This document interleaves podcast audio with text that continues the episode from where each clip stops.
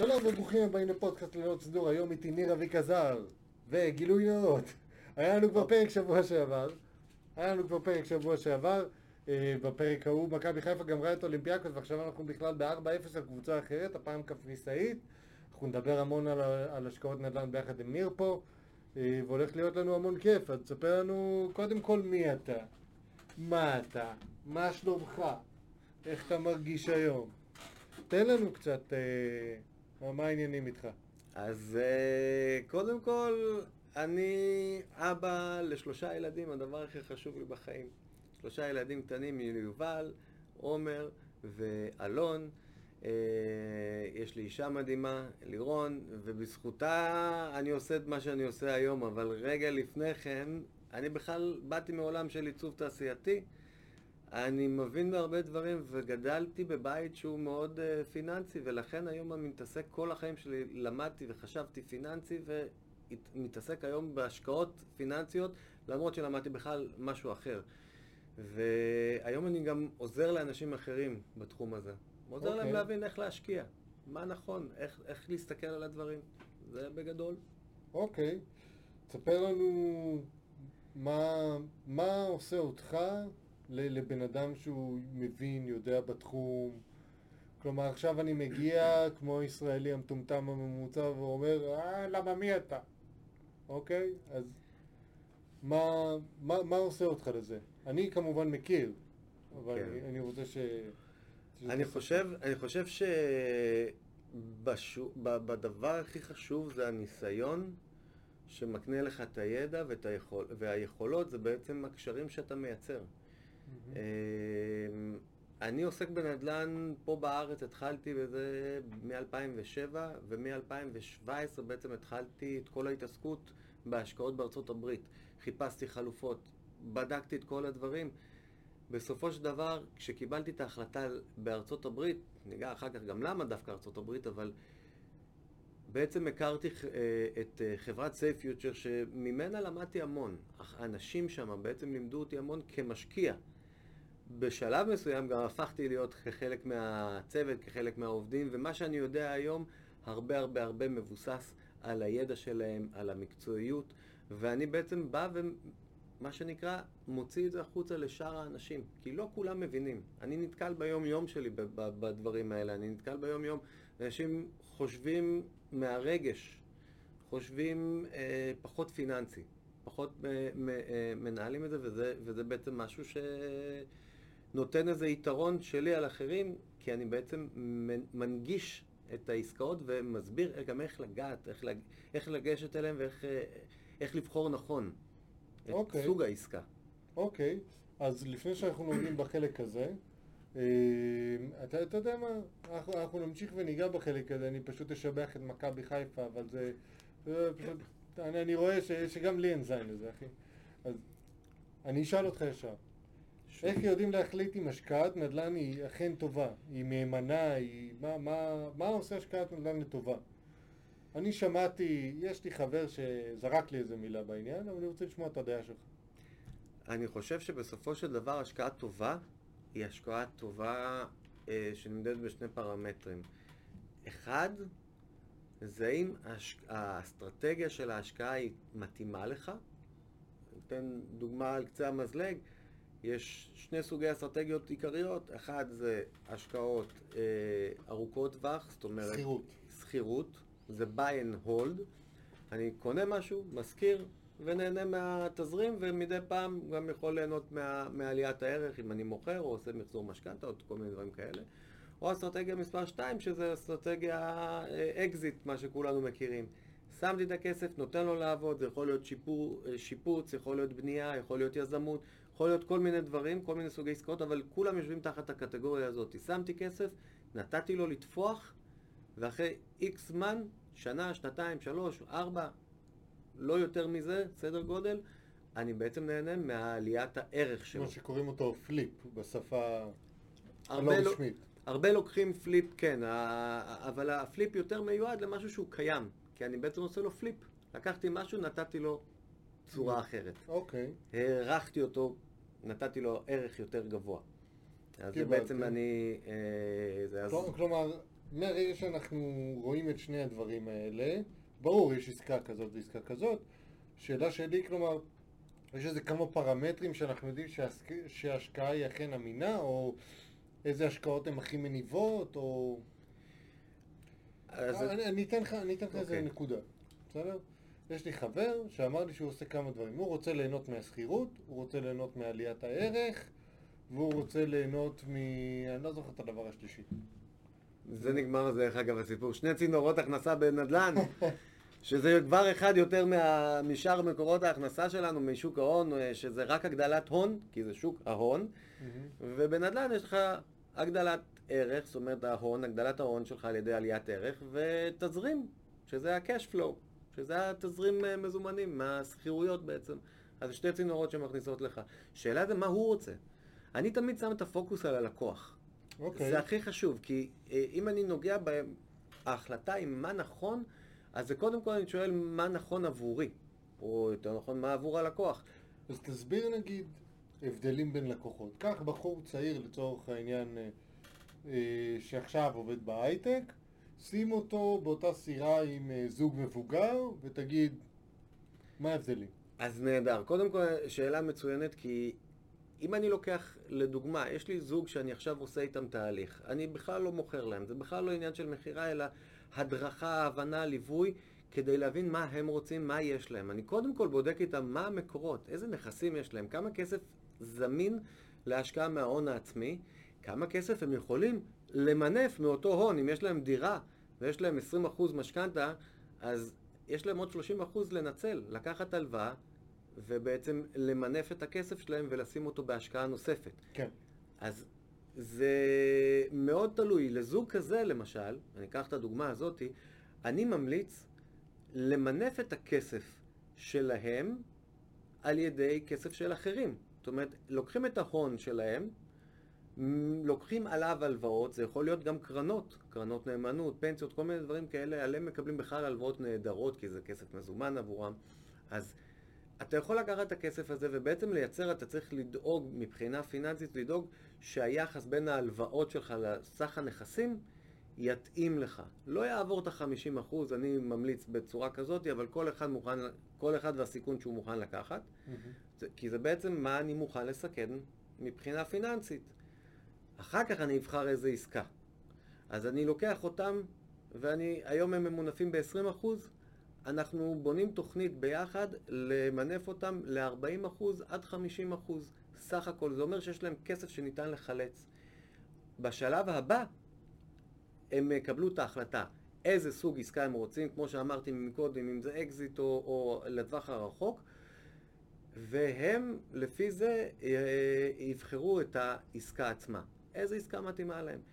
לעומת זאת, אוקיי, נגיד ל- ל- לעסקה כזאת, בכל מקרה, אה, חבר'ה כאלה יכולים לקחת הלוואה אה, ולמנף את הכסף. הם יכולים אה, להיכנס לעסקאות אקזיט או להיכנס לעסקאות... זה כל עוד יש להם תזרים שמכסה את זה. אין להם בעיה. זה מאוד תלוי אינדיבידואלי. לעומת זאת, אם אני אקח אדם מבוגר, כנראה אני אלך על משהו הרבה יותר סולידי. פחות מינופים, יותר מההון העצמי, היחס יהיה אחר, הוא יהיה על 20% מינוף, אה, סדר גודל כזה, אולי אפילו פחות. מאוד תלוי מה מתאים לו. בן אדם מבוגר לא יכול לסכן את אותו דבר. בן אדם צעיר או זוג צעיר יכול לשים, אה, אה, יש לו יותר זמן לתקן טעויות. זאת אומרת, הוא יכול לשים יותר אה, סיכון על הכסף במטרה אחת. בסופו של דבר כולנו רוצים לעשות עוד כסף. נכון. ככל שיש לנו יותר הון, הוא יביא לנו יותר כסף. נכון. והוא לא חייב להיות, דרך אגב, ההון שלנו, ההון הכספי. אני יכול כן. לקחת את ההלוואות, שזה על זה, זה קוראים לזה מינוף. מעולה. תשובה טובה מאוד. אמ, השלב הבא זה הגיאוגרפי. באיזה מקומות שווה להשקיע בארצות הברית? מה השיקולים? כלומר, למה דווקא המקומות האלה? אני זוכר ששאלתי אותך. בפגישה הראשונה שלנו. נתת, נתת תשובה מצוינת. אני רוצה שגם החבר'ה פה ישמעו את זה. מה נתתי? יש אזור מסוים שאתה עובד בו, ואמרת לי, כן. תשמע, האזור הזה צפוי להתרחבות תעשייתית, מקומות עבודה, ולכן נדל"ן. אז מה... תסביר אז אני. אתן אה, נגיעה, אני מסתכל על כל עסקה, קודם כל ממעוף הציפור. אני מסתכל על ארבעה פרמטרים עיקריים אוקיי. בעסקה. אה, אם נגעתי מקודם בצד הפיננסי, אה, אז עכשיו אני אגע יותר בנדל"ני, הצד הנדל"ני. הצד הנדל"ני, הדבר הראשון שאני מחפש זה שיהיה גידול דמוגרפי. אני רוצה לראות שלאורך השנים המקום המשיך לגדול. אם לפני עשר שנים הוא היה, לא יודע, מה, 200 אלף, אה, האוכלוסיית אה, עמדה על 200 אלף, אז היום שיהיה 250 אחרי עשר שנים, או 300. אני רוצה שיהיה גידול דמוגרפי וסדר גודל של אחוז אחד בכל שנה. זה, ה- זה, זה, ה- זה הסטנדרט. אם יש לי יותר, מעולה. אם אני, דבר שני, אה, חשוב לי לדעת מה העוגנים התעסוקתיים, איזה חברות עובדות שם, מה- מי המעסיקים העיקריים. אני רוצה לדעת שיש עוגנים, זאת אומרת, דברים יציבים כמו עיריות, אה, חברות תרופות, חברות גדולות שאתה יודע שהן לא יזוזו, הם לא... זמן, כן. כן, הם פה בדיוק, הם באו כנראה לא ללכת, הם לא מתכוונים ללכת כל כך מהר. גם זה לא חברות שנופלות נורא מהר. אתה רוצה לדעת את הדברים האלה, פייסבוק למשל, אמזון, מקומות כאלה, ואתה גם רוצה לדעת שיש לך גיוון. חשוב מאוד הגיוון, כי אם נסתכל בעבר על דטרויד, היא ברובה נפלה, הנדל"ן שם נפל בגלל התעסוקה. ברגע שתעשיית הרכב נפגעה, כל השוק בעצם חיפש מקומות עבודה אחרים, ובארצות הברית יש נדידה הרבה יותר, הרבה יותר קלה. הולכים לפי מקום העבודה, ואז בוחרים איפה אתה מתמקם. וזה מביא אותי לדבר הבא, שזה בעצם הפיתוח האזורי. חשוב לי, הנקודה השלישית זה, זה לדעת שיש אה, תמיכה מהעירייה, מהקאונטי, מהאזור. הם רוצים לייצר אה, חברות, לגרום לחברות לבוא אליהם. שאמזון תפתח אצלהם את המחסן. המחסן הלוגיסטי שלה. שפייסבוק אה, יפתחו אצלהם, באזור שלהם, תחת הכותרת שלהם, כי כן. כי זה מייצר. זה כן, מייצר. זה מביא אנשים. זה מביא את. האנשים. זה בעצם נותן לי את הצפי קדימה. את הצפי זה שאוכלוסייה תמשיך לגדול, והיא לא תיעצר. כי ברגע שאתם לא רואים את הדבר הזה, אז זה לא יתקדם קדימה, אלא יכול להיות עכשיו טוב, אבל אחר כך פחות. והדבר האחרון שסוגר את כל הפינה הזאת זה בעצם איכות החיים. בנקודה ספציפית שאני רוצה, בשכונה או באזור ספציפי, באותה עיר או באותו זה, אני כן רוצה לדעת שאני משקיע בנכס שקהל היעד שלו, יש לו איכות חיים. אני לא מחפש את אלה של ה... דטרויט של היום. את הדטרויט, ש- כן, בדיוק. אני בא, אני מסתכל על דירות בדטרויט סתם לזה, פח אמרתי, זבל, סליחה על ה... 30 אלף דולר דירה. אני קורא לזה פח זבל, זה, זה חתול בשק, זה לקנות uh, משהו שהוא, אני, ואני, ודרך אגב. זה הנכסים הראשונים שהשקעתי בהם. אמרו לי כולם, אל תיגע, אל תזה, אני עשיתי את זה בעיקר בשביל הבית ספר, כדי ללמוד בעצמי, להרגיש בעצמי איך בעצם ניגשים לדבר הזה. אז הלכתי וקניתי כמה עסקאות כאלה כדי להבין את זה. בדיעבד, לא מתחרט על זה בכלל, אבל uh, זה לא עמד בקריטריונים שבעצם ברור, הגדרתי ברור, היום. אני והיום אני כבר לא כאילו, אני אני שומע דבר כזה, אני אומר לעצמי, איפשהו, חיפשת את הבית ספר שם. כן, היה לי שני מטרות עיקריות, רציתי ללמוד, ורציתי ש... להכיר ולהיכנס לתוך העולם הזה. כשנכנסתי לתוך העולם עוד לא מכרתי לאחרים, לא התעסקתי בזה בשביל אחרים, התעסקתי רק בשביל עצמי, בשביל המשפחה שלי, בשביל לפתח את ההון העצמי ולהגדיל אותו. זה... מהמם. זוכר, אמרנו, החבר'ה הצעירים, אז הסיכון, אז אני לוקח סיכון. אני מחשב אותו, אבל אני לוקח את הסיכון, אני חייב את זה היום, כדי שבעוד 20 שנה, או 15 שנה, או 30 שנה, לא משנה, כשאני ארצה לצאת לפנסיה, או שאני אוכל לצאת לפנסיה. יהיו לך כבר את ה-15-20 דירות שמכניסות לך את השכירות. אני מקווה ליותר, אבל כן. בוא, נ- בוא, אני לא יודע אם אתה מכיר אותי מהתחום שלי בתחום הדיגיטל, אני נותן צפי ממש רע בכוונה. אז אני כמוך, אבל עדיין, אה, זה, אני איתך, לגמרי. עדיף לי להנ- להנמיך את הציפיות כדי לעמוד בהן ולעבור אותן. בדיוק. בדיוק. ואז אתה בא, חור תחת שלך רפוי אחרי זה. כן, אה, ספר לי על אה, הלוואות, כסף נזיל ואיך ממנפים באופן, אה, באופן כאילו סטנדרטי. דיברנו, דיברנו מקודם על העניין של צעיר מול מבוגר. קח אותי, בחור בן אה, 30 בעוד אה, 19 יום, ברוך השם. אני רוצה, אין. לי, אין לי התחייבויות, אין לי כלום, אני רוצה להריץ דברים. אני כבר גילוי נאות, השקעתי ב... יש לי השקעה בארצות הברית, באוהיו. אני רוצה עכשיו לקדם, לעשות מההשקעה הזאת עוד השקעות. כרגע אין לי הון עצמי, מגיע בלי הון עצמי. אז השאלה הראשונה שאני אשאל בן אדם כזה, כשאני שומע את הנתונים האלה, זה א', האם יש לך אפשרות, האם הנכס רשום על שמך, האם יש כן. לך אפשרות למנף אותו שמה? כן, כי זה לא משנה איפה, איפה אתה ממנף, אבל אם אתה יכול לחלץ כסף מתוך נכס כלשהו, זה מאפשר לך אה, אמצעי לקנות עוד אחד. וזה בעצם הדבר הראשון שאני, שאני בדרך כלל. בודק, זה, זה יכול להיות משכנתה שנייה, לפעמים זה משכנתה שנייה על נכס שאתה גר בו, לפעמים זה משכנתה, זה משכנתה למחזר משכנתה, לא הכוונה, כשאני אומר מחזור, לא הכוונה למשכנתה שנייה, אני מתכוון ל... ל- לקחת את המשכנתה, נגיד יש לי היום 20 או 30 אחוז, אז אני רוצה להגדיל 50. אותה. כן. אה, ובעצם אני, החשוב בהתחלה זה להבין כמה כסף אתה יכול, הוא זמין עבורך. אחר כך אנחנו נדע עם, עם איזה, כמה, איפה אנחנו מכוונים, איזה סוג אה, עסקאות. כי אם אתה תבוא עם 100 אלף דולר, או תבוא לי עם 500 אלף דולר, סיפור אחר גם, לחלוטין. אה, זה סיפור אחר אני, לגמרי. אנחנו נבנה אסטרטגיה שונה ב-500 ואנחנו נבנה אסטרטגיה שונה ב-100. התהליך יהיה אה, שונה, אבל הדבר הבא שאנחנו נבדוק, אחרי שנראה כמה נכסים יש לך ומה אנחנו יכולים להוציא ככסף מתוך זה, אנחנו נבדוק האם אתה מעדיף לסכן כך או כך, זאת אומרת איזה סוג פרויקט כזה או כזה. אנחנו נבדוק את התרחיש הזה, מה קורה עם הכסף, ומה קורה בתרחיש השני, זאת אומרת עם עסקת אקזיט או עסקה זה. אנחנו ניקח את זה קדימה. לרוב אנחנו נתחיל בהשקעות... אה, הסולידיות. הסולידיות, כן, ש... כי אני אוהב לייצר בסיס, אני בן אדם אה, הרפתקן, אבל מחושב. כן, בהקלטה הקודמת קרא- קראתי לך המגדר. המגדר, כן, סוג של, כן, נכון, אפשר להגדיר את זה ככה, להגדיר לגדר. שעדיין יש פן של סיכון, מעבר לזה שיש פן של סיכון בכל השקעה שאתה עושה. נכון, אין סיכון אין אה, רווח, אה? אין סיכון אין רווח. נכון. עוד שאלה, איך יודעים לזהות אה, חתול בשק? כלומר, איך יודעים, מגיעים, הגעתי למשרד, ההוא שם מבטיח לי הבטחות, עניינים וזה, איך אני יודע שמשהו שם אה, לא נראה לי נכון? הצלבה. הצלבה, הצלבת חוץ נתונים. מישו, מה זה אומר לי? נתונים. היום בימינו, בעידן הטכנולוגי, בעולמך, כן. אז אה, נתונים, נתונים, זה. זה המאני טיים, זה. זה הדבר הכי חשוב. אני רוצה לדעת האם הנתונים שאומרים לי הם הנתונים הנכונים.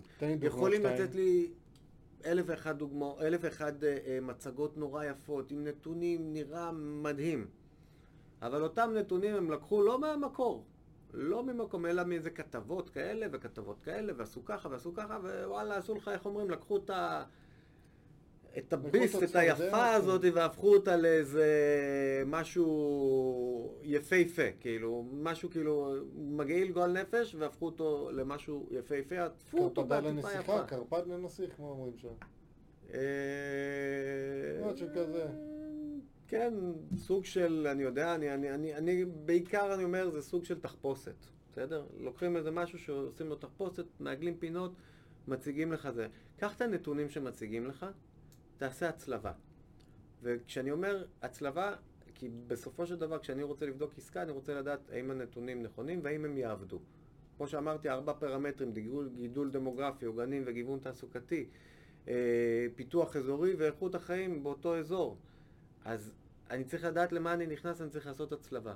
שני דרכים יש לי לעשות את זה, או שאני יודע לעשות את זה, להיכנס לאינטרנט, ובארצות הברית זה קל, זה יתרון אדיר, אפילו על מדינת ישראל, למרות שאני נכנס לאוטו ונוסע, זה לא יעזור לי, כי אני צריך לדעת את הנתונים הדמוגרפיים, אני צריך לדעת האם אה, יש לי סיכוי בעתיד לעליית ערך, האם, האם אני אשכיר את הנכס הזה צ'יק צ'אק או שייקח זמן, האם המחיר של הנכס שאמרו לי שישכירו אותו הוא באמת מה שמושכר הוא באותו. אזור, האם הוא ריאלי.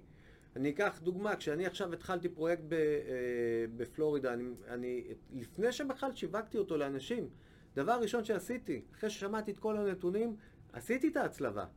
נכנסתי למטוס, טסתי, הלכתי לראות בעיניים שלי, דיברתי עם אנשים שם, ראיתי את זה בעיניים שלי, שמה שאומרים לי, עם הנתונים והכל ביחד, זה אותה הצלבה, הכל מגיע לאותה נקודה אחת. אם יש לי סימן שאלה, אם יש לי ספק באחד מהם, אני צריך להבין למה. אז השאלה, הלמה יכולה לענות לי האם אני מרים דגל אדום, go no go, או שאני מרים דגל, אני יכול לחיות עם הסיכון הזה. סיכון זה הפער שאני יכול לחיות. אם אני אזכיר, אמרו לי שאני אזכיר ב-1800 דולר לחודש, אבל שכחו להגיד לי שהארנונה היא 900. או, אתה יודע מה, נתקלתי בעסקה כזאת ש, שמכרו, אה, הציגו, הציגו בעצם מכירה של נכס.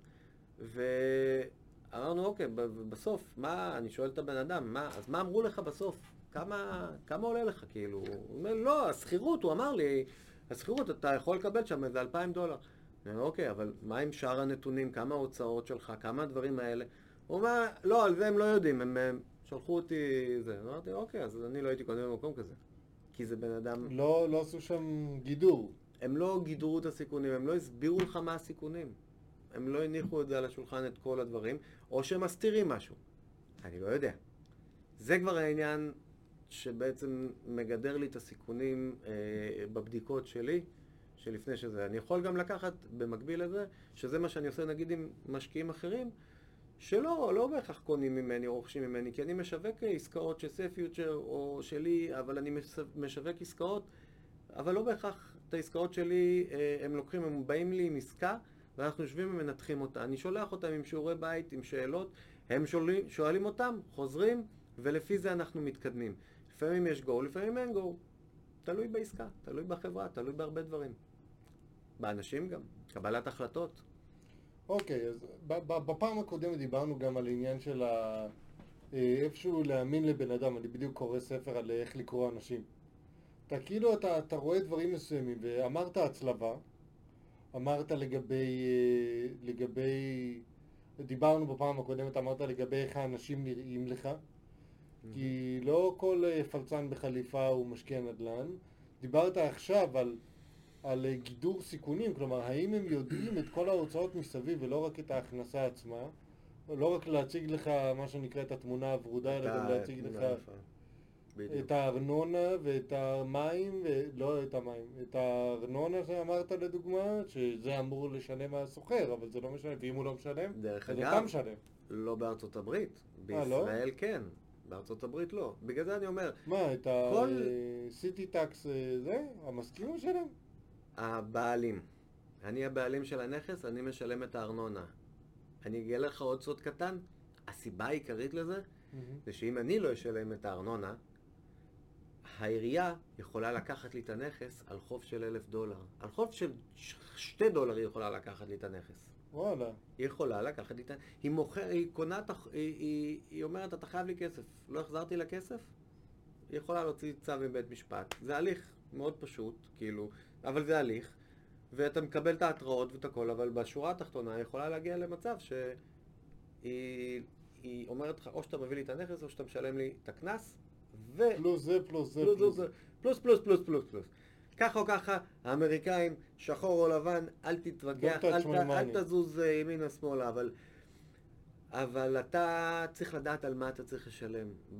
בארצות הברית, אה, דבר, צחיק אותי, היה לי אירוע, אה, האמת שזה לא היה אירוע שקרה לי, זה אירוע ששמעתי שכלב של, של בעל הנכס הזכיר למישהו, אותו משכיר שגר בדירה, סוחר. היה לו כלב, אותו סוחר, אה, אה, יש לו כלב, חבר שלו בא לבקר אותו, הכלב נשך אותו. עשה לו נזק, לא יודע מה, טה טה טה טה טה, אחרי כמה זמן, אני, אה, לא אני, אלא הבעלים קיבל אה, אה, תביעה. תביעה, תביעה מבית המשפט, תבעו אותו, את הבעלים. עכשיו, אני הבעלים, אני יושב בישראל, אני, מי אני בכלל? מה אני? כאילו, מה קשור לכלב בכלל? כן. מה קשור לאירוע שקרה שם? לא מעניין אותם, זה קרה בשטח ששייך לבעלותך, האחריות מלמעלה היא שלך. בדיוק, כל מה שמשתמע. אז צריך להבין אה, את כל המטריה, לגדר את עצמך גם בחוזים בצורה נכונה. גם משפטית, אתה צריך גדר, זה, זה הרבה, זה מאוד מורכב, אבל אם אתה הולך עם האנשים הנכונים שמבינים מה צריך לעשות, יודעים, כשאתה מדבר עם חברת ביטוח, אומר להם, אוקיי, יש מכתב, הנה, תנו לחברת הביטוח, תוסיפי לי את הסעיפים האלה, אלה ואלה. חשוב לדעת את הדברים האלה. כלב דרך אגב היום, זו שאלה שתמיד אני שואל עם, עם, עם הבעלים בנכס, האם הם אה, רוצים להס, להזכיר את זה עם אפשרות להכניס כלב או לא. ואם כן, אז אני מוסיף להם כמה סעיפים שמונעים את האחריות המשפטית שאני אומר אם. אתם לא תוסיפו, לא תדרשו את זה מחברת הביטוח, שזה יהיה רשום שמה, וכנראה אתם תהיו חשופים לתביעות כאלה וכאלה. וכולם, וחברות הביטוח מכירות את זה, הן עושות את זה. אבל צריך לדעת. ידע, ידע, ידע. ידע זה כוח. מעניין. האם אה, השקעה בארצות הברית, בחו"ל, מתאימה לכל אדם? אני חושב שכן, זה כמו שישאלו אותי האם להשקיע בקרן אתה לא נאמנות קצת כזו או מדבר אחרת. מפוזיציה? אני כן מדבר מפוזיציה, כי אני יודע לשחות במים האלה. אוקיי. ומי שלא יודע לשחות במים האלה, זה לא אומר שהוא לא יכול לעלות על סירה ושמישהו יסחוב אותו, ייקח אה, אותו שמישהו ביחד יהיה איתו. הסקיפר שלו. בדיוק. זה לא אומר שאתה לא יכול, או נקרא לזה...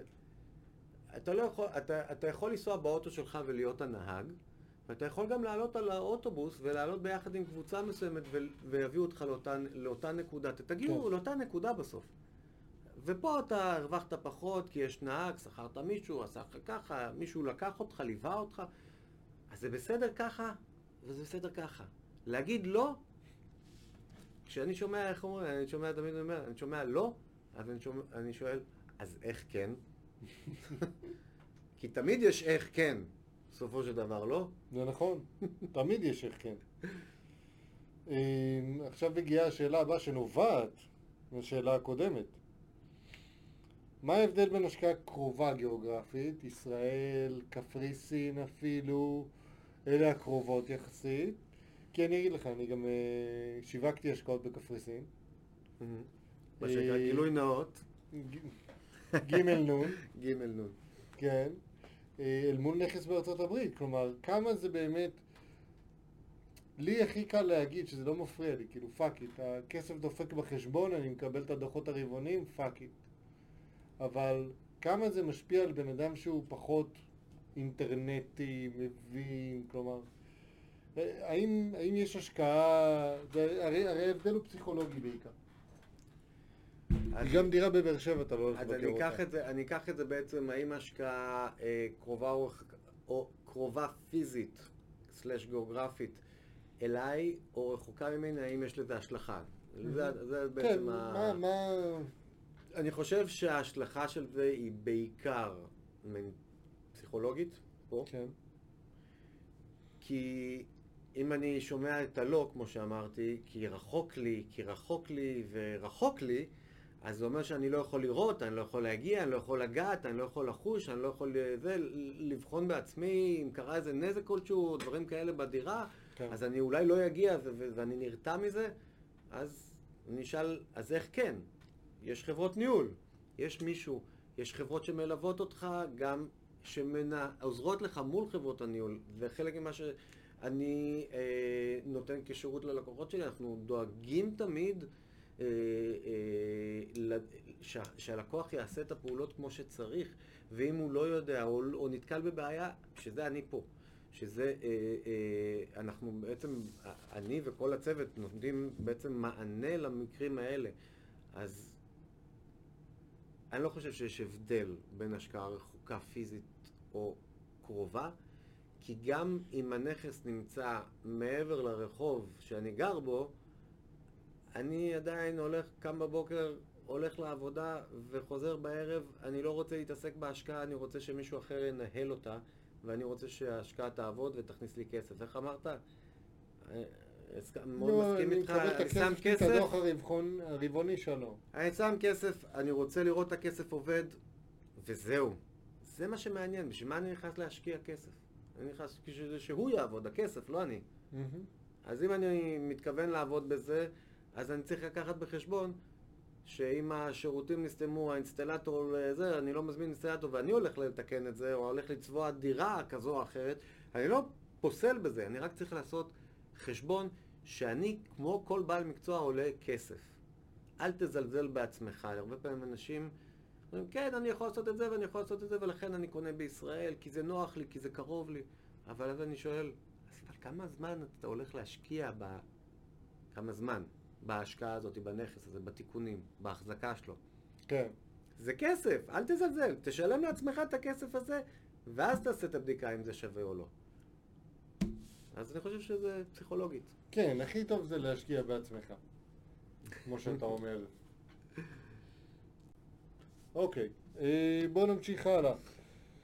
אה, איך אנחנו יודעים שאנחנו לא לפני משבר? דיברנו על זה גם בשבוע שעבר, עכשיו אנחנו מדברים על זה השבוע. במקרה ראית את הפרק של טל? יצא לך לראות? הפרק של טל? כן, הפ- אה, כמה פרקים לפנינו היה לי פרק עם בחור בשם טל יארוס, הוא כלכלן אוסטרי. מהמם. הוא מספר כבר הרבה זמן שממשלות מדפיסות כסף, אין מספיק כסף בשביל לכסות את החובות, עכשיו התחילו להרים את הריבית חזרה בשביל לחסל חלק מהחובות. האם אנחנו עומדים בפני, בפני קריסה? כלומר, מה שקרה ב-2008, בין 7 ל-9 בארצות הברית, נתנו הלוואות קלות לכולם, אנשים קנו וקנו וקנו וקנו וקנו, עד שאפילו בנקים התחילו לקרוס, עד שהם אמרו, וואי, רגע, נכון, אה, אני לא בהכרח בטוח אם אני רוצה להיכנס לכל ה-2007-2008 כי המשבר שהיה, כי הוא חשוב, חשוב להבין למה הוא קרה. אחד הבעיות שלנו היום זה שאנחנו רואים את אותם דגלים מורמים למעלה. ומה הכוונה? ריביות אה, אה, עולות, אבל לפני כן, לפני שהעלו את הריבית בעצם, מה קרה? לקחו מלא משכנתאות, כמו אז. כסף זול. כסף זול. כן. אה, האנשים חיו באופוריה, הוציאו מלא כסף, לקחו הרבה התחייבויות, ואם אתה זוכר, דיברתי על זה לפני כן, אה, ב- ב- אה, בהחלטה אם אני נכנס או איך אני נכנס, אני צריך להבין כמה כסף יש לי, אני רוצה לדעת הון מול, אה, זאת אומרת, מספר הנכסים שלי, כמה הון יש לי מושקע בנכסים, אה, לעומת כמה חובות יש לי. אנשים איבדו את הפרופורציה, הם לא עמדו על 50-50, הם עמדו על יותר חובות מאשר ההון העצמי. ואז מה שקרה, אה, בסופו של דבר זה, זה, זה קצת התגלגל, קצת והתנפח ו- והיו הרבה אה, דגלים. בסופו של דבר, מה שקרה ב-2008 ומה שהיום קורה, זה שני עולמות שונים. יש מלא כסף. נגעת ואמרת נכון, מד- המדינות הדפיסו, הדפיסו דרך אגב, כבר לא מדפיסות אה, ברובם היום. ארה"ב הדפיסה אה, תקופה ארוכה, גם בתקופה של טראמפ. הם הדפיסו כסף, וזה תאורטית אמור להיות דבר רע, זה אמור לייצר אינפלציה. אבל זה לא מייצר אינפלציה אם המשק עולה. זאת אומרת, אם, אם אתה... גם ארה"ב, הדולר הוא אחד המטבעות הכי שכירים, אם לא הכי שכיר. הכי שכיר. הוא הכי שכיר, יפה. אז זה, זה לא, בוא נגיד את זה ככה, זה לא מה שהשפיע בסופו של דבר גם על המצב היום. גם על ההדפסה של הכסף, אם תשים לב, לא מדברים על זה היום. הם לא מדברים על זה היום כי זה לא מה שמייצר את, את, את התוצאה. מה שמייצר היום את התוצאה זה בעיקר פקה פקה, דיבור, הרבה באז שיוצא מסביב, וסיטואציה כזאת היא שהכסף היה נורא זול, אנשים הלכו וקנו, הקורונה, אפקט הקורונה זה שאנשים לא קנו, לא היה סחורה, היה עצירה, אגרו הרבה כסף, אז נהיה עוד ערימה של כסף. הרי כולנו, פתאום אנחנו חיים מהבית, אז נכון, ההוצאות בסופר עלו כנראה והסופרים הרוויחו יופי יופי, אבל כנראה לא הלכנו לבילויים, לא מסעדות, לא סרטים, לא כל מיני דברים, מהתקופה ארוכה שכל הכסף או נאגר או הוציאו אותו על משחקי אה, גינה וכל מיני כאלה. בריכות לא היה, לא היה בריכות לקנות לזה. אה, אז אה, זה, איך קוראים לזה? ה... כן, האינטקסים. מה? האינטקס, אינדקס, אה, אינטקס, כן. נכון, אה, נגמרו, נגמרו, כן. פשוט היה שלב שפשוט נגמר, וזה היה מסוג הדברים שנגמרו נורא מהר. אז בעצם נוצר, נוצר היום מצב שיש עדיין מספיק כסף, אין אבטלה כמו שהיה ב-2007-2008 לפני כן, אין לנו את אותו, זה לא, זה לא אותה סיטואציה שהיה אז, ואנחנו, להערכה שלי, ואני רואה את זה לפי המון כתבות והמון אה, אה, תחזיות שאנחנו... אה, ביום יום אני עובר על זה, אני רואה את זה, אני רואה מה הם, על מה הם מדברים ומה בעצם הם רואים קדימה, ואף אחד לא מדבר על משבר, כולם מדברים על ספק מיתון, ספק מציאות, נקרא לזה. כי או שהמציאות תכתיב לאן זה ילך והיא תישאר כמו שהיא, אה, ואו שאנחנו נלך למיתון, זאת אומרת, מבחינתנו מיתון זה לא דבר רע, כי מיש... מיתון זה דבר כללי, אבל זה לא נקודתי, זאת אומרת, אם אתה עדיין הולך לעבודה, מרוויח את ה-X כסף שלך, ו... ואשתך מרוויחה אה, את ה-Y, ועל זה ביחד אתם מכניסים כסף הביתה, זה לא ישתנה. פשוט אתם יכולים לעשות פחות עם הכסף הזה. כי שאר הדברים אה, עולים יותר יקר. אבל בואו ניתן קצת לזמן להירגע, שנה, שנתיים, אתם, אנחנו נראה תקופה שסין תחזור לפעילות מקסימלית, כי היא הורידה את כמות הייצור שלה, אנחנו חווים אה, חוסר, פתאום מתחילים לייצר עוד הפעם. ענף תעשיית הרכב, היה כמעט חצי שנה או שנה שכמעט לא יכלת להזמין רכב חדש. לא, הסק... לא, לא היו מייצרים צ'יפים, דברים כאלה, אלקטרוניקה, כל הדברים. היה חסר, יש חוסר מאוד גדול. מה שקרה וגרם לאיזה אה, שאנשים לא היה להם מה לקנות, וכשהם פתאום הכל נפתח חזרה, אנשים הולכים וקונים. ופתאום השוק בבת אחת, אם אני מתמקד בנדל"ן, השוק עלה בצורה מאוד דרסטית. בארצות הברית יש אזורים שאתה ראית בין 20 ל-25 אחוז אפילו אה, עליית ערך שנתית. זה מטורף. זה לא... זה, רק לסבר את האוזן, זה אמור להיות בסביבות ה-4 אחוז. 3-4 אחוז.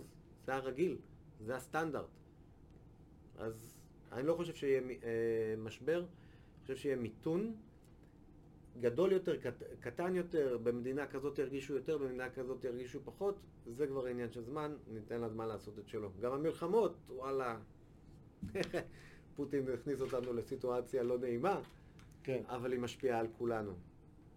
ואם זה הגז, אנרגיה, עלויות ייצור, אם אין לי גז אני לא יכול לייצר, זה עולה לי יותר כסף, פתאום האנרגיה, החשמל במפעל עולה יותר, אז אני מגלגל את העלויות החוץ. מגלגל את העלויות ללקוחות תמיד בסופו של דבר.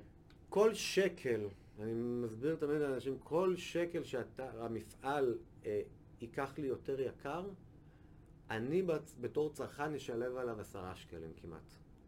כפול לעשר, בערך. סדר גודל, זה יכול להיות בין חמש לעשר, אבל בפועל, בסוף, בסוף, כמה ידיים שזה יעבור, כמה העלות, זה בסוף בסוף מתגלגל אלינו, ללקוחות. ואז גם תוסיף מע"מ. כן. ומס הכנסה, וביטוח לאומי, ועלות עובדים. והוצאות תפעוליות. ונהיית מגובה ואתה לא יכול לעמוד על הרגליים בכלל. בדיוק, ואז פתאום הטונה נהיה יקר ומישהו בוכה. בדיוק, אז המיתון, אנחנו כבר בתוכו, ראינו את זה קורה, זה לא הפתיע אותי ועוד הרבה אנשים אחרים, זה לא מפתיע, אנחנו שם, אנחנו נעבור גם את זה, נעבור עוד הרבה דברים, זה לא, זה לא משבר. מסר לא אופטימי משהו. לגמרי. אני בן אדם אופטימי, בן אדם אופטימי. טוב, בואו נעבור ל-advice section העצות. מדור העצות של אה, ללא צנזורה, אני מבקש מכולם לעשות like, comment, share ו subscribe לכל הערוצים שלנו, פייסבוק, יוטיוב, גוגל פודקאסט, אפל פודקאסט, אינסטגרם, Mixcloud וספוטיפיי, שמונה. וגם כמובן תעשו like, comment, share ו subscribe לערוצים של אה, ניר אביקזר שנמצא איתי כאן אה, בכל המקומות רשום בתור ניר אביקזר, פייסבוק, ועכשיו אנחנו גם אה, מעלים מאמרים באתר של ניר, אתם מוזמנים לראות. מכיר את תוכנית דירה בהנחה? מכיר, אך מהצד. מעולה. יש פה שאלה של בחור חסר בית בן 35 יש תוכנית בשם דירה לרווחה, האם זה מתאים לרווקים, איך זה הולך? ניסיתי לקרוא באתר הרשמי אבל לא ברור כלום, כותבים שרשימה של כמה דירות בהגרלה, מיקומים ומחיר למטר, נכון, אבל לא ברור מה התנאים, למי מתאים כמה מטר וכו'. קודם כל, וכמו שאמרתי גם מקודם, הכל נמצא שם, אתה פשוט באתר ממשלתי, אז שום דבר לא ברור. עושים לנו מסכת עשן. כן. שלא נביא כלום בסוף הדבר. אתה זוכר את התקופה של ה... תיקח, תקנה. אתה זוכר את התקופה של המענקים לעצמאים? בטח, ברור. שלך. תמצא. הלכתי לאיבוד שם, אני לא יודע בכלל לאן ללכת, זה היה... אם לא היה לי רואת חשבון נורמלית, אז לא הייתי... לא יודע לאן הייתי מגיע. בצער רב, אה, הכל רשום שם, אז... אה, ואם לא, אז תתייעץ עם חברים שלך. מי יכול להשתתף בזה? הרבה מאוד אנשים, אה, העדפה לזוגות נשואים או לזוגות מאזור המגורים שלהם. כמה עולה? 240 שקלים. דרך אגב, מי יכול להשתתף בזה? זה רק אדם שאין לו נכס, נכון? או שאני טועה? לא בהכרח, אבל יקבלו לך. עדיפות משמעותית. כן. כנראה אם יש לך דירה, אז אתה לא תזכה באזור טוב. כן. כי יש שם כזה, זה- יותר, זה גם מה שאני. הבנתי. אוקיי. הבנתי שהזיכוי לזכות בהגרלה הוא די גבוה, כ-10-15 אחוז, זה לא נכון. באזורים מבוקשים זה פשוט לא נכון. אז אם ממשיכים לשלם על ההגרלה במשך כמה שנים, אז בסוף מקבלים, בניגוד להגרלות של מפעל הפיס, שבסוף כולם מפסידים. שזה גם לא נכון. אה, אבל בסדר, כאילו זכותך לרשום ככה. אבל קודם כל, באזורים רציניים, נורמליים, האחוז הוא הרבה הרבה יותר נמוך. אבל בגדול בסוף מקבלים. יש לי חבר, גר ברמת גן. קיבל דירה במאה שערים. במאה שערים? כן. הוא מתכוון ומחיר לעבור. שם?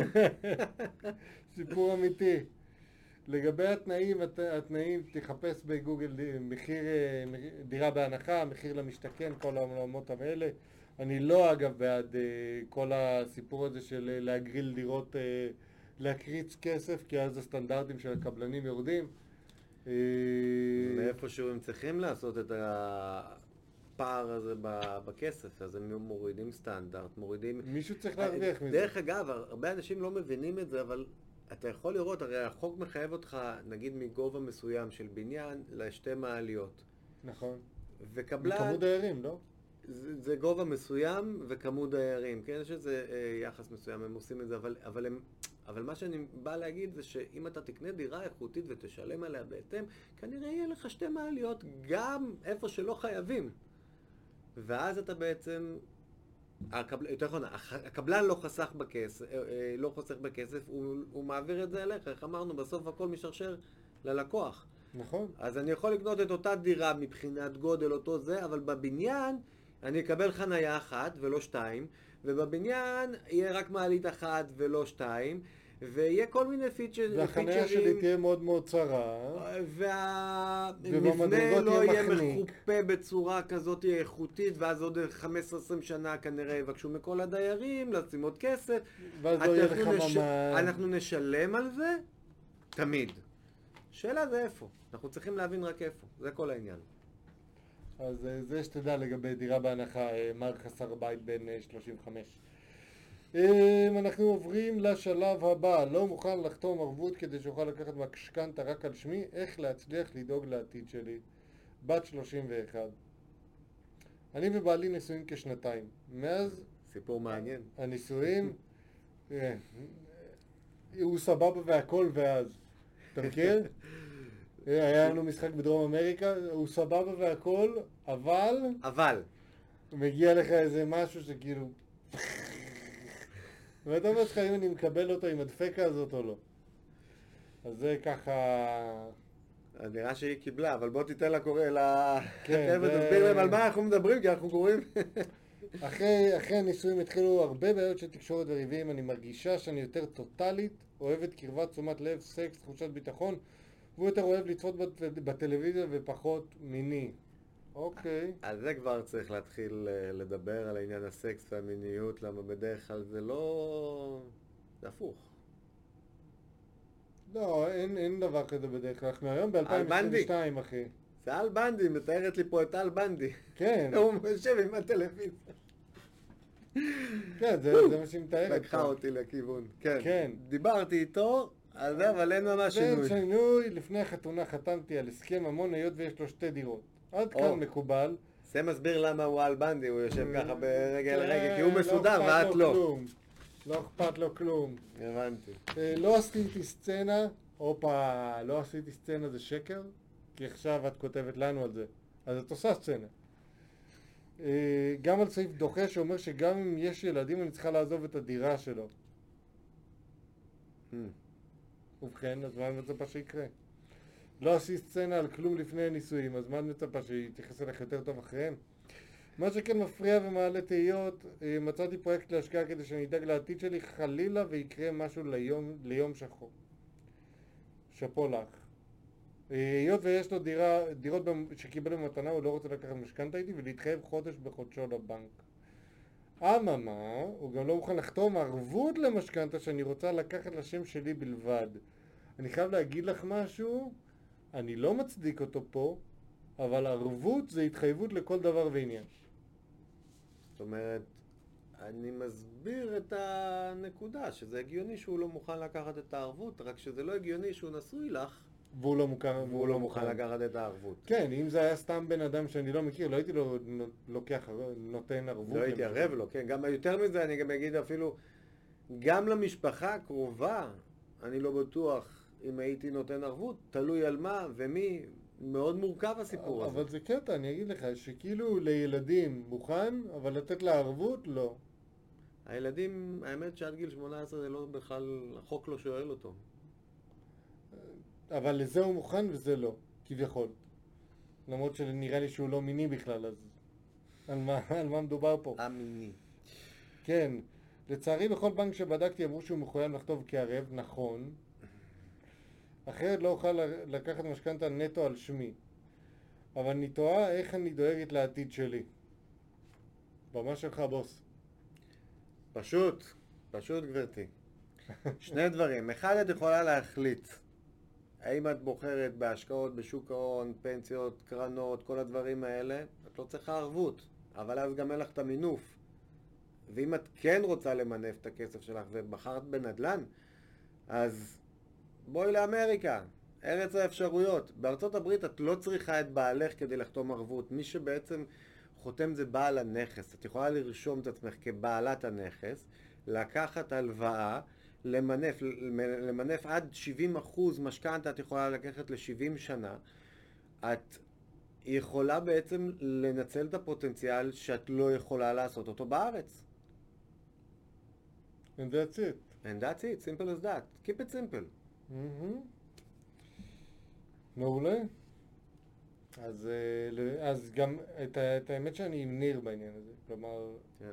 איך את דואגת ל- גם לעתיד שלך, דואגת למוצרים, או משקיעה במוצרים, שהם אך ורק רשומים על שמך, ואת לא צריכה ערבות מהם לאף אחד. עכשיו, יש כאלה שהציעו לה גם את אה, שוק ההון, אבל בסופו של דבר זה... את, את, אני נגיד מאוד מאוד אוהב את עניין הנדל"ן, כי הוא מספק לי איזושהי בטוחה, כביכול, איזושהי אפשרות של... נגיד כמו שהרבה פעמים משתמשים בפנסיה או בקרן השתלמות בשביל לעשות הלוואה, אז הלוואה, נכס קיים, אני גם יכול לעשות. זה זה- איזושהי ערובה. זה השכלה פיננסית, מה שעכשיו אתה אומר זה השכלה פיננסית. עכשיו אני חייב לציין שזה דרכים בעצם, עוד דרך למנף, אתה מגדיל את הסיכון שלך בדרך הזאת.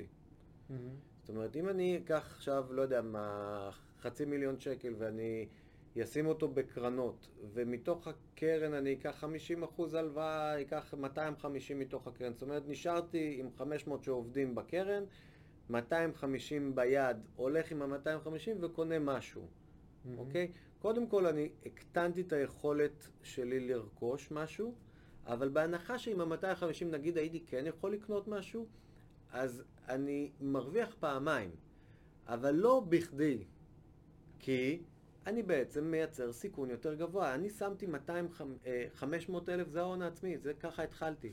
כן. יש לי עכשיו, עוד לא, התחל, עוד לא קניתי את הנדל"ן, יש לי 250, הלכתי קניתי נדל"ן, גם אותו מינפתי. זאת אומרת, קניתי נדל"ן, בואו נעשה את זה בצורה הזאת, בחצי מיליון.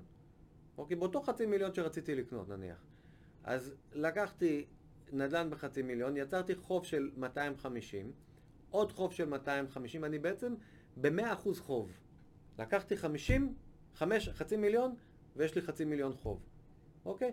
אני, אם אני מאבד את ההשקעה שלי, מבחינת גידור סיכונים, זה אחד הדברים הכי גרועים שיש. כן, עכשיו אתה צריך ללכת להחזיר את זה. ואני מבוסס על שני דברים, גם על הנדל"ן וגם על שוק ההון. צריך להחזיר את שניהם, צריך זה, ושוק ההון הוא, הוא פחות... אה, הוא אה, יותר תנודתי. הוא יותר תנודתי, אוקיי? אה, יש דברים שהם יותר מקובעים, אגרות חוב, כל מיני דברים כאלה, אגרות חוב של מדינות ודברים כאלה. זה מאוד, אה, איך אומרים, אתה לא מרוויח כמעט כלום, אבל אתה יציב בלוק. באמת, לא זז מילימטר, אבל כן. הכסף שלך בקושי עושה. האינפ... האינפלציה, מה שהערך שלו יורד, היא יותר בדרך כלל... אה, יותר גבוהה מה... יותר- נכון, מה- ולכן- זה. אז לא בטוח אם הייתי עושה את, את הדבר הזה, צריך להבין את כל התמונה, את כל התמונה, אם יש לך עוד נכסים, עוד, כל התמונה הכללית. מה שכן הייתי לוקח, הייתי לוקח את ה-500 והייתי משקיע בנדל"ן מסיבה פשוטה, שני מקורות הכנסה. יציבות, קודם כל, כמו שאמרת, אבל גם יש לי שני מקורות הכנסה. אחד זה מהגדלת הון, על ידי עליית ערך לאורך הזמן, כמו שבדיוק אני עושה בשוק ההון. שתיים, יש לי שכירות. אם בהשקעות בנדל"ן בישראל אני מג- מגיע לברייק איבן ושם אני בקושי עושה כסף, אז בארצות הברית אני יכול לעשות שישה אחוז ומעלה, במקרה הפחות, אחרי מיסים, תלוי, תלוי איך אתה מתכנן, צריך לעשות תכנון נכון, בשביל זה כבר צריך לעשות פגישה אישית, אבל בפועל, את השישה אחוז אתה יכול לעשות על הכסף כולל המינוף, וזה מה שישאר לך בשורה התחתונה. שישה אחוז בתזרים, על העסקה בכלל, אני אקח גם את זה וגם את זה, אני יכול לעשות 12-13 אחוז בשקט, בעסקה יציבה, בלי הרבה סיכונים. נשמע טוב. ממשיכים הלאה. רוצה להשקיע כסף ולא מבינה בזה איפה אני יכולה להשקיע. בת 23. אה, אני רוצה להשקיע 150 אלף ש"ח בהשקעה שהיא יחסית בטוחה, לא מבינה בזה כלום. יש למישהו עצות איפה להשקיע? מה זה קופת גמל להשקעה? אשמח לעצות, חברות מומלצות וקצת, וקצת הסבר איך זה עובד. תודה לעוזרים. אני חושב ש... זה בדיוק ממשיך את השאלה הקודמת, את הסיטואציה הקודמת, כי... אני אתן דוגמה על עצמי אפילו, הכי פשוט. אני, הנכס הראשון שקניתי בארצות הברית, אה, בעצם הוא לא היה מכסף שלי. לקחתי הלוואה מקרן, פנסיה כזו או אחרת, קרנות נאמנות וכל השטויות האלה. לקחתי 150, לקחתי עוד אה, 100 שאני חסכתי אה, לאורך הזמן, והלכתי עם 250, מה שאומרים, הלכתי עם הסל קני...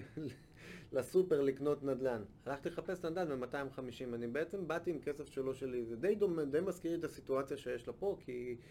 כי רק כשהיא באה עם 150 אז יש לה קצת יותר, אה, ואפשר לקנות אולי יותר, אולי פחות, תלוי בשוק, אבל בסוף, קחי טיפה הלוואה, תמנפי את זה נכון, שאת יכולה להחזיר את ההלוואה, את ההחזרים החודשיים, ולייצר מה שנקרא, זה השקט הכלכלי, כדי שאת לא תתעסקי עם ההחזרים, שמישהו אחר ידאג להחזיר את זה במסחר הדירה, ופשוט מאוד טיפה למנף, כי זה, זה גבול. על ה-250 אלף דולר, אה, שקל, אתה כבר יכול להגיע לקנות, להיכנס לעולם הנדל"ן בצורה ישירה. אתה יכול לעשות את זה גם בצורה עקיפה, דרך כל הקרנות וכל האלה בסכומים של ה-100 100 עד 150 אלף שקל, כי, כי זה לא סכומים גדולים, זה סכומים שאין הרבה מה לעשות איתם. אוקיי.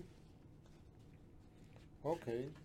אגב, זה, זה אותה, זה, זה באמת קצת דומה, אני, אני איתך בסיפור הזה. כן, זה אותו... אותו, אותה מתכונת פחות או יותר. מחיר למשתכן, האם יש השקעה טובה יותר? שלום לכולם, אני בן- אני בן 37 זכאי למחיר למשתכן. יש ברשותי תקציב עד מיליון 200 לקנות דירה ללא משכנתה? לא מעוניין במשכנתה. וואו, שמע, אתה אידיוט, אחי. אה, נרשמתי לכל מיני הגרלות אה, במחיר למשתכן, הייתי רוצה לשמוע אנשים חוות דעת שקנו בעבר במחיר למשתכן. מה דעתכם? שאתה אידיוט. מחיר למשתכן, כמו שסיפרנו מקודם, זה הגרלה הינדוס של המחירים שאף אחד לא דוגל בו. אז אה, ככה, אה, ככה, לפתוח את הפודקאסט. אה, לפתוח את העצה. מה הכוונה? תסביר רגע את הכוונה של אף אחד לא דוגל בו, כאילו מה, מה הכוונה להינדוס של מחירים? זה... ש- דיברנו על זה מקודם. שהם הבינו את זה. לא, אני- זה כן. או שהסטנדרט יורד, או המחיר יורד והסטנדרט הינדוס. יורד, או שה... או ש... כלומר, זה, זה לא שהמחיר יורד והסטנדרט נשאר אותו דבר. והקבלן אפשר. החזיר מרוויח פחות. די, נו. כאילו, לא סתם עשיתי, גייסתי את הבבון את שבי. כל ה... להגיד את השטות הזאת. אין אה. דבר כזה. תראה, אני יכול להגיד את זה בצורה מאוד פשוטה, אנחנו בונים סייף פיוטר כחברה ובונה בארצות הברית אלפי דירות, בתים יותר נכון, פרטיים. כשלנו עולה יותר יקר, אני תמיד אגלגל את זה ללקוח בסופו של דבר. ברירה. אין לי את הברירה, אין לי אפשרות אחרת. אני כמובן צריך שזה ישתלם פיננסית, אחרת אני לא יכול למכור את זה למשקיע, אלא אני אמכור את זה למישהו שרוצה לגור בנכס. אבל אם אני רגע לוקח רגע את הנקודה שאותי יותר מעניינת, איך קראת לו, לא נעים לי, אידיוט, אמרת לו? כן, אז אידיוט, אידיוט. אז אני קורא לזה סיטואציה שאתה צריך טיפה להבין יותר, השכלה פיננסית חסרה פה. אני אתן דוגמה מאוד פשוטה, אם אני... אה, איך הלך- הגעת למיליון 200 בלי משכנתה? זה בן- זה מדהים. שיש לו כ- אתה? כהון... אתה אה, גיי? לגיי זה אין הוצאות. אין הוצאות, תראה. הוא מרוויח טוב, כנראה. ברוך השם. ברוך השם. ברוך השם, מקום מלמעלה. אה, מכיר את אלה? השקעת העבודה. אה, זה יעבוד, אין, אין, זה אני מלמעלה. מרגיש את זה. אני מרגיש את זה. כן. אז אין מזל, חברים. תשכחו מזה. מזל לא קיים בשום דבר. מזל זה, זה, זה סוג של... אה, בעולם מס- הפיננסי זה שטויות. זה שטויות, כי זה, זה אבל אה, מה שאני אקרא לזה אה, הגיוני שזה מה שיקרה, האחר יקרא לזה מזל, כי הוא לא מבין במה הוא, במה הוא עושה. הוא פשוט משקיע כי אמרו לו להשקיע. אבל, הוא, אבל אמרו לו להשקיע על בסיס ידע, אז הוא יצליח, ואז הוא יקרא לזה מזל. אם אמרו לו להשקיע והוא על בסיס אה, תחושת בטן, כי החבר והחבר כולם לפי תחושת בטן שרשרת של מטומטמים, איך אמרת? אז כולם יצאו במזל מתוך הסיטואציה הזאת, בזה. אבל בסופו של דבר, האם כן משכנתה או לא משכנתה? בוודאי שמשכנתה, לא סתם קוראים לזה מינוף. מינוף, אני לא המצאתי, שר לא המצאתי, אנחנו לא המצאנו את המושג הזה, מינוף על, ש, כהלוואה. זה הדבר הכי טוב שיכול להיות עבורנו, זה, זה המאה, בוא נגיד ככה, העולם הפיננסי בנוי על זה. יש לך מיליון 200 אלף שקל, אתה יכול למנף את זה לפחות פי שתיים, לפחות פי שתיים, ולשלם את המס... בסולידי. אה? 50, 50 הון, 50, 50 זה, סולידי. זה סולידי. אתה לוקח, אתה לוקח רק את ה... לצורך העניין את השכירות מהדבר הזה, אתה משלם משכנתה של מיליון 200 בלי לחשוב בכלל. משכירות של דבר כזה. משכירות של נכון. בתים בשווי 2.4 מיליון בארצות הברית? שתיים וחצי מיליון שקל, אה, אני מעריך את זה אם אנחנו... תשמע, אתה, אתה מגיע קרוב ל-800 אה, סדר גודל. אה, אה, בקיצור, יש המון מה לעשות עם זה, המון, אתה יכול לקנות פורטפוליו של בתים, ואתה יכול ליהנות מאחלה עסקאות שמניבות. בסופו של דבר, כן משכנתה, לא משכנתה, בוודאי שמשכנתה, הסיבה לזה, אני אתן, הדוגמה הכי פשוטה, תקנה נכס, לא משנה ישראל או ישראל, כן? בואו בוא נדבר רגע על נכס. קניתי בשתי מיליון שקל, לצורך העניין, נכס. אם הערך שלו עלה באחוז שנתי, אה, על כל אחוז שנתי זה 20 אלף, נגיד חמ- 10 אחוז בשביל המספר היפה, כאילו הקלות, אז זה 200 אלף. כל ש... בשנה עשיתי 200 אלף. כן? הערך שנה אחרי זה יכול למכור ב-2.2 ועכשיו קניתי ב-2. אם אני לקחתי את המינוף, את אותו כסף בעצם, אני שמתי מיליון, במקום לשים 2 מיליון מהכסף שלי, שמתי מיליון. אני לקחתי מינוף של מיליון, זה אומר שהכסף שלי על 200 אלף עשה 20 אחוז. נכון? מתי שכל השוק עשה 10 אחוז. המשמעות בסופו, בסופו של דבר זה על כל שקל שאתה עושה, אתה מכפיל את היכולות שלו. ככל שיקח מינוף יותר גבוה, סיכון יותר גבוה, אבל תעשה יותר כסף. זה המשוואה שנראה לי כולנו מתחילים איתה, סיכון מול סיכוי, וכאילו, האם אנחנו, ככל שאנחנו נשקיע יותר, אנחנו נסכן יותר, כנראה נרוויח יותר. לא בהכרח. תשקיע חכם, תרוויח יותר. תשקיע טיפש, בלי משכנתה, כן.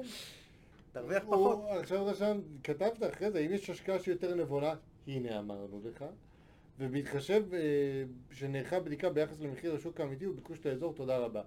אגב, בוא, בוא נלך איתו. לצורך העניין אני הולך איתו. אם אתה קונה איפשהו בארץ, זה חייב להיות באזור תחת, שתמיד יש שם שכירות. אני תמיד, אה, עצה אישית, אני תמיד חושב על האזור של אה, אוניברסיטת באר שבע והטכניון. זה איזה שהן מחשבות שלי. אתה יכול אגב טוב. לקנות שם במיליון 200 ללא משכנתה, דירת שלושה חדרים. אתה יכול. אם אתה רוצה בישראל, אז כן. אבל זהו, אתה לא קונה עוד דברים. בוא נגיד את זה ככה, יש על מה לדבר, דבר איתי. כי אפשר לקחת את כן. הקטע הזה, כאילו אני, אני מסתכל על זה ואני כאילו, צורם לי שהוא... שהוא בכלל חושב ככה. שהוא חושב כאילו- ככה, בוא תבוא נשב נדבר, אני אראה לך איך אתה עושה מזה הרבה יותר כסף. בסופו של כן. דבר החוכמה זה לקחת את זה, את ההון העצמי שיש לנו, ולמנף אותו עם כסף של אחרים. זה לא המצאנו את הגלגל, זה נקרא OPM, other people money. אנחנו משתמשים בכסף של אחרים למטרות שלנו. עם זה שזה עולה לנו כסף, זה צריך בסופו של דבר להשתלם. לעבוד חכם זה נכון עם כסף על ידי מינוף. בוא אני עושה חישוב מטומטם, אך אני לא מדבר על עליית ערך, אוקיי? אוקיי. 2.4 מיליון השקעה ב-6% שנתי של שכירות שאתה מקבל מזה? אחרי משכנתה, אחרי ששילמתי משכנתה פה, אני לא שמתי עם זה, אם אני עושה בלי משכנתה, אני יכול אפילו טיפה להעלות את זה, כן, בהח- בהחלט. לא, לא, אתה עושה 50-50, 2.4 זה עם אה, החצי אחוז משכנתה. אוקיי, אני? אני אעשה שש, שישה, ש... כן, נניח בוא נהיה סולידים, שישה.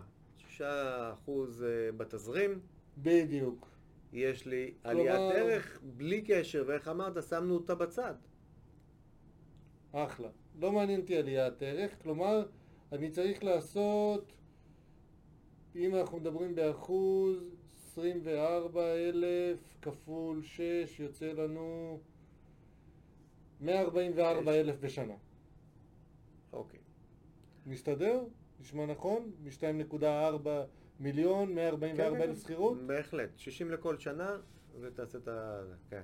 קח 9 שנים, את ה-1.2 60 מיליון שלך. סליחה, 60 לכל מיליון, כן, סליחה. מה? בדיוק. קח את ה... קח 9 שנים, השלמת את המשכנתה. את המשכנתה, דרך אגב, אתה משלם גם הרבה פעמים מתוך הקרן שאתה מחזיר מההחזרים, וזה לא אתה משלם, זה הוא, הדייר. לא, אני אומר בהנחה והדייר. משלם לך. כאילו הוא, הוא משלם את ה-6% שנתי. הוא משלם את, הריב... את הריבית, לא, הוא, הוא משלם לך, אבל זה יוצא משהו כמו 6% בדרך כלל שכירות בארצות הברית, אפילו יותר, ממה שאני מכיר, בשנה. אנחנו מדברים רק תזרימית, אני, בלי אני, ערך. אוקיי, אני מסתכל על זה טיפה אחרת, אני, אני אגדיר את זה ככה, אני מסתכל על 6% זה אחרי כל ההוצאות שלי. לאלף אלפי הבדלות בין השקעה של נדל"ן בישראל, אם לקחתי את ה-2-4 האלה, מהמם. עם 50% מינוף בארץ, מה שנקרא, זה אומר שאני צריך להחזיר בערך החזר שנתי, אה, סליחה, אני, אני בחוב של מיליון 200, ההחזר השנתי שלי, כלל אצבע פה בארץ על משכנתאות, אומר בסביבות על כל חצי מיליון אתה תחזיר אה, אה, 2,500 בחודש, אוקיי? כך, נניח והוא לקח מיליון, בסדר, נעגל לו את זה קצת למטה, אבל... אז הוא, ההחזר... חמש, אה, בדיוק, ההחזר החודשי שלך בחודש הוא צריך להיות חמש. אבל ל-30 שנה. לא. ל-30 שנה הוא ישלם יותר. כי הריבית עולה כל הזמן, וזה שפיץ, זה- משתנה. הוא כל הזמן ישלם יותר, כי זה פריים, הפריים יעלה או ירד. עזוב, אני לא נכנס אפילו לזה, אני נגיד אוקיי. אה, ישר, פלט, בלי כן. עכשיו להיכנס לעובי הקורה. לקחתי, יש לי, חוב, יש לי חוב של מיליון 200, יש לי החזר חודשי של חמ, אה, ח, אה, 5,000 בחודש. אני צריך ללכת לקנות דירה שמכניסה לי, מ, לקנות דירה שהשווי שלה 2.4 אחרי כל ההוצאות, תיווך וזה, הכל צריך להיות בפנים, אחרי כל ההוצאות 2.4, זה אומר שהיא צריכה להכניס לי בסביבות המינימום של המינימום 5 בחודש. במינימום. אתה לא יכול ללכת לאזור פח. סליחה על הזה, אבל אתה לא יכול ללכת לדימונה להשכיר דירה ב-2.4, ב-5. לא בטוח שאתה תקבל את זה. אולי כן, אולי לא. אני לא מספיק בקיא, אני לא רוצה להיכנס לשוק הישראלי, אבל אני כן יכול להגיד שזה היעד שלך. ואז מה יקרה? זה היעד הראשון שלך, המינימלי. כן. המינימלי, זה ה-go no go. זה go כן, no זה go. האם, האם זה בכלל שווה? אבל מה, מה הנקודה החשובה? זה כשאתה לקחת את ה-2.4 והלכת וקנית בארץ, אתה בשכירויות, בתזרים, אתה ב-cash flow, אפס. נכון, אתה אתה ב-break לא. כן. אני אקח את אותו כסף ואני אעשה בארצות הברית, אני אעשה את השישה אחוז אחרי כל החובות שלי. זאת אומרת, על המיליון 200, מי שישלם את המיליון 200 זה הסוחר שלי. אני לא רוצה לשלם כסף. חברים, אתם צריכים לעשות הבדלה. אם אני מסתכל על השקעה, צריך להפריד את זה מכלכלת הבית. אתם לא רוצים להכניס את היד לכיס. אסור להכניס את היד לכיס. כדי, כי אם עכשיו הלך המזגן בדירה, בברייק איבן, אתה. מכניס, מה- זה אתה מרגיש? זה אולי לפעמים פחות חופשה, כי 15,000 הלך מזגן, 15,000 עכשיו לשים על מזגן אה, מיני מרכזי בבית, הכי רגיל אתה... והחלפתי לא מזמן אה, אה, כזה בדירה בפתח תקווה, ווואלה, זה לא נעים, זה אוכל לך את כל ההכנסות, אם לא את החופשה המשפחתית או כל מיני דברים כאלה, אבל אם הוא רווק וכאלה, זה משהו אחר. אבל עדיין זה לא נעים, אחי. עדיין זה פיננסית, זה לא נכון אז לעשות. לא, לא החופשה המשפחתית, אלא השחטות באמסטרדם, אחי, בוא. למשל, למשל, בדיוק, החופשות המרחפות, נקרא לזה. נגיד את זה ככה, כן. אבל כך או כך, אני בארצות הברית עם אותו כסף, עם אותו חוב, מחזיר הביתה לפחות יותר, שישה ונשאר אחוז לי. בתזרים, ועוד פעם, שמנו את העליית ערך בצד, לא התייחסנו אליה כרגע. נכון. בלי קשר לעלייה. אני פה עדיין מכניס כסף, אני, מנצ... אני בעסקאות בארצות הברית מנצח, ב... יש לי win win situation, כי אני אנצח גם אם נעשה הפרדה הפוכה, נשים את השכר דירה רגע בצד ונתעסק רק על עליית ערך, מהמם. וגם אם אני זה. אבל בהנחה שאנחנו מסתכלים על ההכנסה, פה אני ב break even עם חוב שדייר שלי משלם, אבל אני בברייק איבן. כל תקלה, סיכון. סיכון, סיכון, סיכון. רמת. הסיכון שלי באותה עסקה הרבה יותר גבוהה. אה, דרך אגב, עוד דבר מאוד חשוב.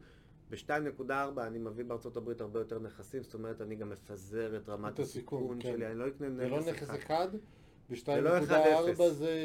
יש דייר אין דייר, יש הכנסה או אין הכנסה. מישהו משלם לי כל חודש, זה, זה משחק זה אחר, ב- זה משחק אחר. זה לפחות 4-5 נכסים פה, אתה יכול להכניס. לא לפחות, אתה יכול להכניס 4-5 בכיף. קח, שלו- תחלק 300 אלף על כל נכס. איכותי, נורמלי, אני מדבר שמונה. על לא, זה אתה יכול גם לקנות גם בפחות, אבל משהו שאתה אני רוצה אומר לך, יציבות. זה- זה שמונה נכסים, קח חמש. שיהיה גם חלק יוקרתי קצת. לגמרי, לגמרי. תתפרע. אני היום ב... היום מונחת לי על, ה... על השולחן אה, עסקה שאתה יכול, איך אומרים, לקחת במקום אחד, לקחת שש בשקט. עוד יישאר לך עודף, אתה תחליט איך אתה רוצה, בסופו של דבר אתה תעשה הרבה יותר כסף. הכסף שלך יעבוד, פינוק, אתה אומר. ולגמרי. אני מזכיר לכם לעשות לנו like, comment, share, subscribe, גם לערוצים של ניר אביקזר בפייסבוק ובאתר שלו, ובקרוב גם ביוטיוב בעזרת השם, ואצלנו ללא צנזורה בפייסבוק, יוטיוב, אינסטגרם, Mixcloud, אה, אפל פודקאסט, גוגל פודקאסט וספוטיפיי. יופי, שמונה, אני תמיד אספור את זה. תזכור שזה שמונה. שמונה... קובי בריינט. אה, זיכרון צדיק לברכה, נולדתי באותו יום. אתה יודע, שמונה זה אינסוף. שאלות מטומטמות, stupid questions section, איפה היית חי בארצות הברית אם היית חייב? איפה הייתי חי? כן. פלורידה. ארץ כן. השמש. אה, ו-no כיף. state tax. ו-no taxes, כן, בתור אה. מי שגר לא משלם מיסים, איזה כיף זה לחיות ללא מיסים. כן. זה. כיף, זה כיף. תחשוב שאם אתם תפתחו, תפתח את התלוש משכורת, או יש לנו לא כן. לא תלוש משכורת, אבל עדיין, פתח את התלוש משכורת שלך ותראה איך מס הכנסה לוקח לך את ה-50 אחוז, 40 אחוז, 30 אחוז, לא משנה כמה הוא לוקח, פתאום זה שלך. איזה. הבדל, איזה הבדל. תענוג. אה, אני אמרתי לך, אני הייתי רושם את כל הרישום המיסים שלי בפלורידה. בוא נלך ל... בוא נזכיר דירה ביחד בפלורידה, נקנה, נזכיר. יאללה, בוא, אני איתך, אחי. נפתח שם חברה, נעשה את כל הרישום, את הכל שם, אזרחי ארצות הברית וזה, רוצים אה, לקחת לנו מע"מ, פי, ככה. איך אומרים, אבל אתה יודע מה הדבר הכי גרוע שיש? נו, אנחנו נצטרך לגור שם באמת. נוראי. בפלורידה זה נוראי? נוראי. זה כל הזמן איתך. וחם. כל הזמן דייגים וחם. כל הרגורים, כל, דיסני וורלד ו- ומיאמי, אחי. כל הפנסיונרים והילדים, והחופשות, וה- והלטינוס. אני לא סגור, דרך אגב, הם מדברים שם באנגלית. מיאמי, אחי, הלכתי כן. במיאמי, תשמע, אתה יותר שומע ספרדית, כאילו, זה לא... ספרדית אגב זה לא שפה קשה ללמידה, רק שתדע. נכון, יודע, לומד, ידעתי. את השפה, כאילו, יודע. כן. אה, תוך כדי שאתה שותה, האם מדובר על מיץ תפוזים או מיץ תפוחים? מה אתה מעדיף? דפנטלי תפוחים. כן, אתה לא בן אדם של או-ג'יי? למה? כי הוא רצח את אשתו? לא. לא, אני בן אדם של אה, תפוחים. התפוזים עושים לי בלאגן בבטן. חומצי, חומצי, אין ספק. משהו שם לא בא טוב. הנה מגיעה השאלה שגם דיברנו עליה פעם שעברה. לזכות בהגרלה בלוטו, להרוויח את הכסף בעצמך בעסקה שעשית באותה מהירות שבה מילאת לוטו. ברור שעסקה. ללא ספק. אבל אחרי שעשיתי את העסקה אין לי בעיה למלא את הלוטו. וגם. וגם להרוויח את הזה, אבל... double אה, down, אחי. בדיוק. וואי, תחשוב לעצמך שיש לך כזה מזל. אתה בא כן, באותו יום, בום בום. המיליונר שמרוויח את ה- בלוטו, כאילו, אתה רואה כוס איפה, איפה, איפה האגו, איפה, למי נתת את הכסף, תגיד לי, דווקא כן. לא? אגב, אגב, לגבי הלוטו, אתה מכיר את ההוא שמילא מלא מלא מלא מלא טפסים? כאילו הוא ממלא איזה 40% מהלוטו, והוא כל פעם מרוויח כמה מיליונים? וככה הוא נהיה עשיר, הוא רימה את הלוטו כביכול, מתמטיקאי. אני חושב שכן, היה, הרי הם שינו את הנוסחאות שלהם בגלל זה, נכון? זה משהו נראה לי. שגרם להם לשינוי, אה, כן, כן, כן. לכל המערכת להשתנות, הם... אה, כן. נראה לי בגלל זה הם לא הוסיפו מכיר את המספר. החזק או משהו כזה. תראה, בקזינו רואים את זה טוב. הרי בקזינו, למה הם יושבים? הם יושבים בחדר בקרה למעלה, מסתכלים על האנשים, רואים מישהו סופר קלפים, הולכים לדבר איתו. ספירת קלפים, גם לא רק ספירת קלפים, גם ברולטה. גם ברולטה יש שיטות. הרי שיטות, אני, עוד פעם, אני לא מכיר, אבל אבא שלי איש. כספים, איש כספים אה, מאוד אה, ממולח, אה, וגם תקופה מסוימת היה איש הכספים בקזינו במרוקו, סיפור אחר לחלוטין. וואו וואו. כן, לא סתם, אמרתי לך, בא מבית פיננסי, אבל... אה, איש הכספים של אה, המלך של מרוקו. אתה מכיר את כל הפאנצ'ים האלה? הדוד שלו, האבא שלו, מכיר את דודו שלו, סבתא שלו, מראה, כן, בדיוק. אז אה, כן, גם ברולטה אתה יכול, אם אתה בשיטות כאלה, שאתה בעצם, זה יותר דומה ל, אה, ללוטו, שאתה בעצם סוגר יותר כמות אפשרויות, לאורך זמן אתה תרוויח. לאורך זמן אתה תרוויח. אבל הקזינו, הם לא... קזינו לא מפסיד. לא, הם גם דרך אגב, הם לא יכולים, אה, זה, הם, הם, הם יכולים להוציא אותך, אבל הם לא יכולים להגיד לך לא להמר. ברולטה. ספירת קלפים זה משהו אחר. ספירת קלפים יכולים, הם יוציאו אותך דפנטלי. ואתה גם לא תיכנס לא לקזינו הזה, ולא לכל קזינו אחר, כי הם מדברים אחד עם השני. וואלה. כן. הרבה פעמים הם מדברים אחד, יש מהם אה, כמו... דשבורד של קזינואים. אה, כמו שיש ב... נו, הפלילי, ברח לי השם שלהם, אה, הבינלאומי, האינטרפול. מאגר? Mm, אינטרפול, בדיוק, מאגר. אז יש מאגר כזה, זה לא רשמי, זה א-רשמי, זה מאחורי הקלעים, כי אסור להם באמת אה, זה, אבל, אבל הם עוברים אחד לשני, הם יודעים את השם, הם יודעים מי זה הבן אדם, הם מזהים, הם לא ייתנו לו, אם הוא סופר קלפים, כנראה זה יעבור מאחד אוקיי. לשני, עד שהוא יצליח, הוא יצליח בסוף. לא, אוקיי, יש לי פה שאלה שאני הולך לשכלל אותה. להרוג שתי יונים עם אבן אחת, או להרוג שתי אבנים עם ציפור אחת. מהמם. להרוג שני יונים עם אבן אחת, או ציפור אחת עם שני אבנים. הפוך. או שני אבנים עם ציפור אחת. או שני אבנים עם ציפור אחת. מהמם. שאלה טריקית. זה העניין? בשאלות מטומטמות, אחי. אתה יודע, אני... אני, אני, אני בן אדם של כמות. אני אלך על שני אבנים. שני אבנים ציפור אחת. אתה הולך להרוג שתי אבנים ציפור אחת, אני איתך. אחלה. אה, שאלה אחרונה, שאלה מטומטמת אחרונה, לגור במרכז עם עבודה בצפון או לגור בצפון עם עבודה במרכז? דפנטלי צפון. אתה גר בצפון עם עבודה במרכז. אני, תן לי לפתוח את העיניים לנוף, לטבע, לחיות את ה... את החיים. מאיפה? מבחינתך מתחיל הצפון? אה, ממני והלאה. זאת אומרת, זה ממני והלאה. אני, הצפון זה... אני רעננה, זה מרעננה צפונה. עד כדי כך? אה, נת... אה. אני, אני מאזור חיוג חפר, 04. חפר, חפר, כן. עמק חפר, ככה מתי נגיד זה שמתחיל. אזור חיוג 04. יאללה, איתך. חפר. זה עמק חפר, אחי. זה עמק חפר? שם זה צפונה. 04? כן. כביש 57, איפה שעובר כפר יונה, ממנו צפונה זה 04. אז לגמרי, עדיין אה, צפון. חוץ מנתניה וכפר יונה. כל השאר זה זה 04. אתה אומר, אה, נתניה זה עדיין שלנו.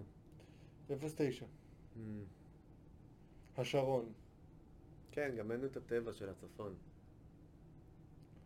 למה? יש מקומות מגניבים לגמרי בשרון, אחי. לא. אה, בשרון, כן, לא, אבל לך תשלם כסף ל... אה, בוכתולות. לטבע הזה הרבה יותר יקר, הטבע הזה. זה נכון. הטבע הזה לא טבעי, הוא מאוד יקר. זה נכון. אני מעדיף ל... מעדיף לגור בצפון, איכות חיים. והיום גם קל. היום בזום, טלפונים, תקשורת, כן, לא חסר. פשוט.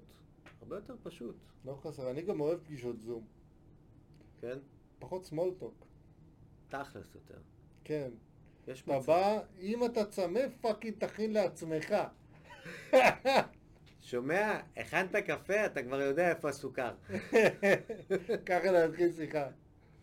אמ, אני בעד אגב הפוך, לגור אה, במרכז עם עבודה בצפון. בהנחה כמובן ואני משתכר אותו דבר, כי לא כל עבודה אה, בצפון משתכרת אותו דבר כמו במרכז. מסיבה מאוד מאוד. ברורה שזה פקקים.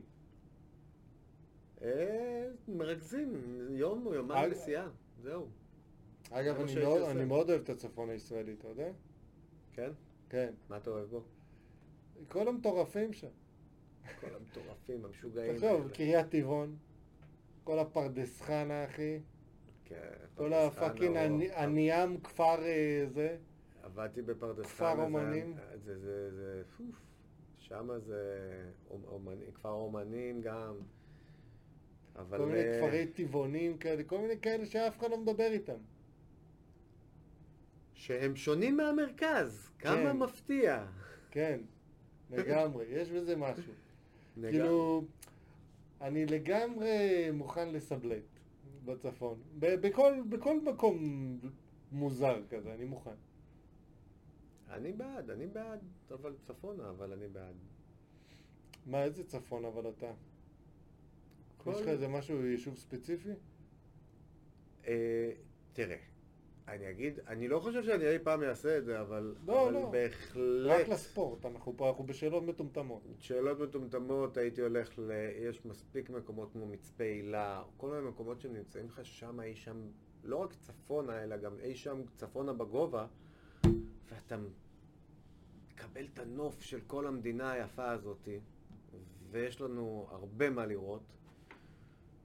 הלוואי, זה בפנטזיה, זה לא יקרה, אבל זה בפנטזיה. זה... אני יכול לקבל את זה, אחי. אז אה, אני, זה, אני פה אסכם, היה לנו פה אה, פודקאסט עם ניר אביקזר, ידידי הטוב, אחי, נהניתי איתך המון, תודה רבה רבה, take two. אני מזמין אתכם לעשות like, comment, share ו subscribe לניר אביקזר בערוץ היוטיוב, הפייסבוק ובאתר שלו, תיכנסו ותראו עוד אה, פרטים נוספים, מאמרים וסרטונים, ולנו ל like, comment, share ו subscribe בכל הערוצים, פייסבוק, אינסטגרם, יוטיוב, ספוטיפיי, גוגל פודקאסט, אפל פודקאסט, Mixcloud, ומשהו חסר לי. שמונה. זה היה שמונה? ספרת? אה, לא יודע. זה היה ש... זה... אני ספרתי שבע בראש שלי. אה לא, אחי, זה שבע. זה לא שמונה. שבע, ועוד אני אומר לך, שמונה, כמו מפגר. ואני כאילו הצד הפיננסי, אתה מבין? איפה? אל תסמכו עליי. טוב, בסדר. האקסל עושה את הכל, אני לא צריך לחשוב כלום. תודה רבה רבה אחי, היה כיף גדול. יאללה, ניתן כנ"ל, בראש.